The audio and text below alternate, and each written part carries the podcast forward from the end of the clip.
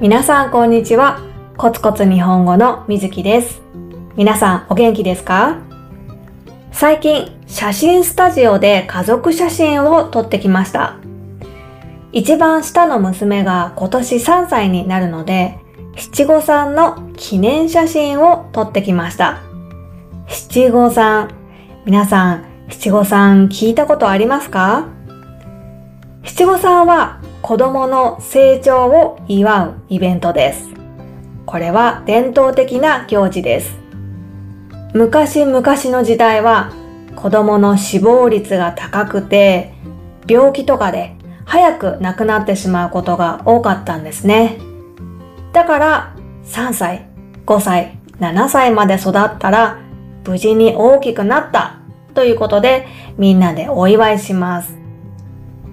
七五三のイベントは11月にあります。11月に家族みんなで神社にお参りして、これから先も無事に健康に育ちますようにって祈ります。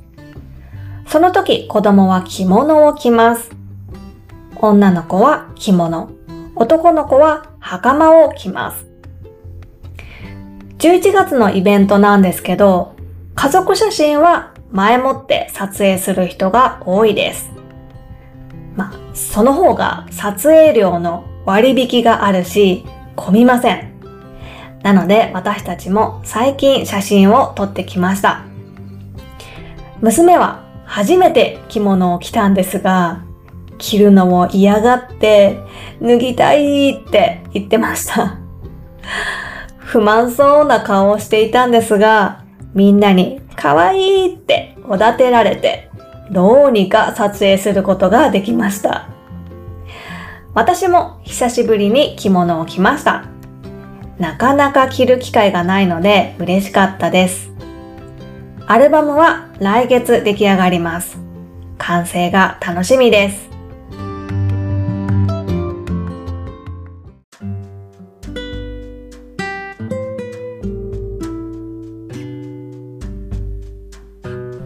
先日奈良県に行ってきました。奈良に行ったのは小学校の修学旅行の時です。なので、ずいぶん昔のことです。正直その時のことはあんまり覚えていないです。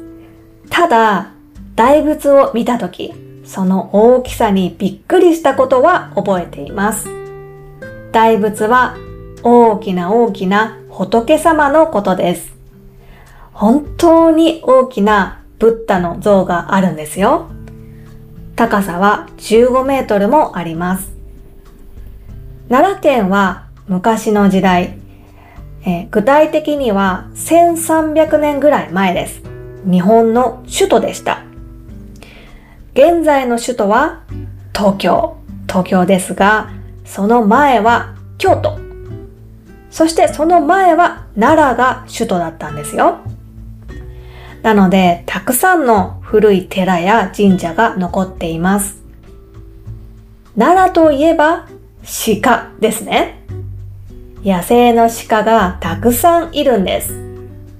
現在1100頭もいるそうです。多いですね。なんで鹿がいるのか不思議ですよね。鹿は昔から神様の使いとされてきました。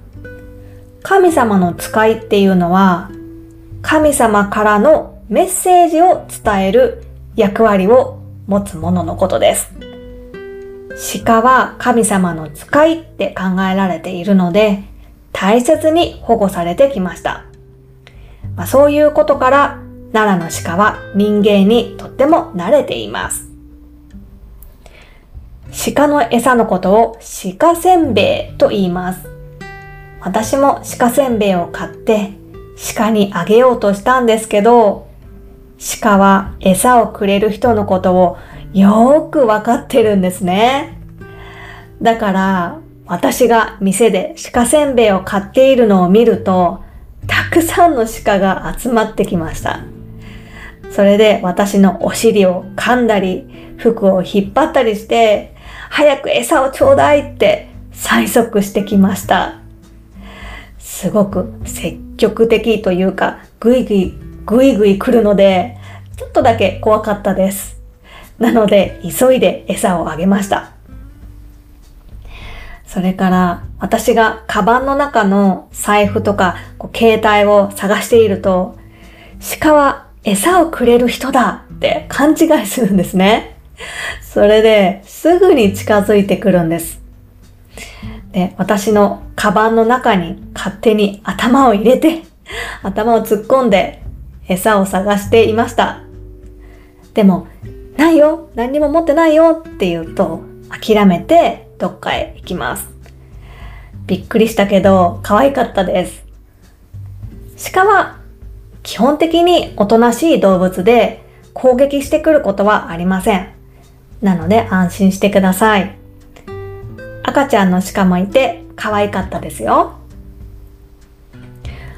今回は奈良に住んでいる私の生徒さんとも会うことができました。やっぱり前もポッドキャストで話したんですけど、オンラインと直接会うのは全然違うなって、あの、本物だっていう感動、嬉しさがありました。その生徒さんは本当に親切で仕事が忙しいのにもかかわらず奈良の博物館を案内してくれました。感謝の気持ちでいっぱいです。はあ、改めて思ったのが私の生徒さんは社会人の方ばかりなんですけど外国から遠い日本へ来てそして仕事をしながら日本語の勉強を続けていや、本当にすごいなって思いました。尊敬するし、憧れます。はい、今日はここまでです。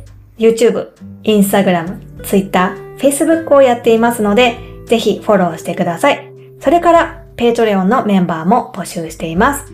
ぜひぜひチェックしてください。ということで、今日もコツコツ頑張りましょう。バイバイ。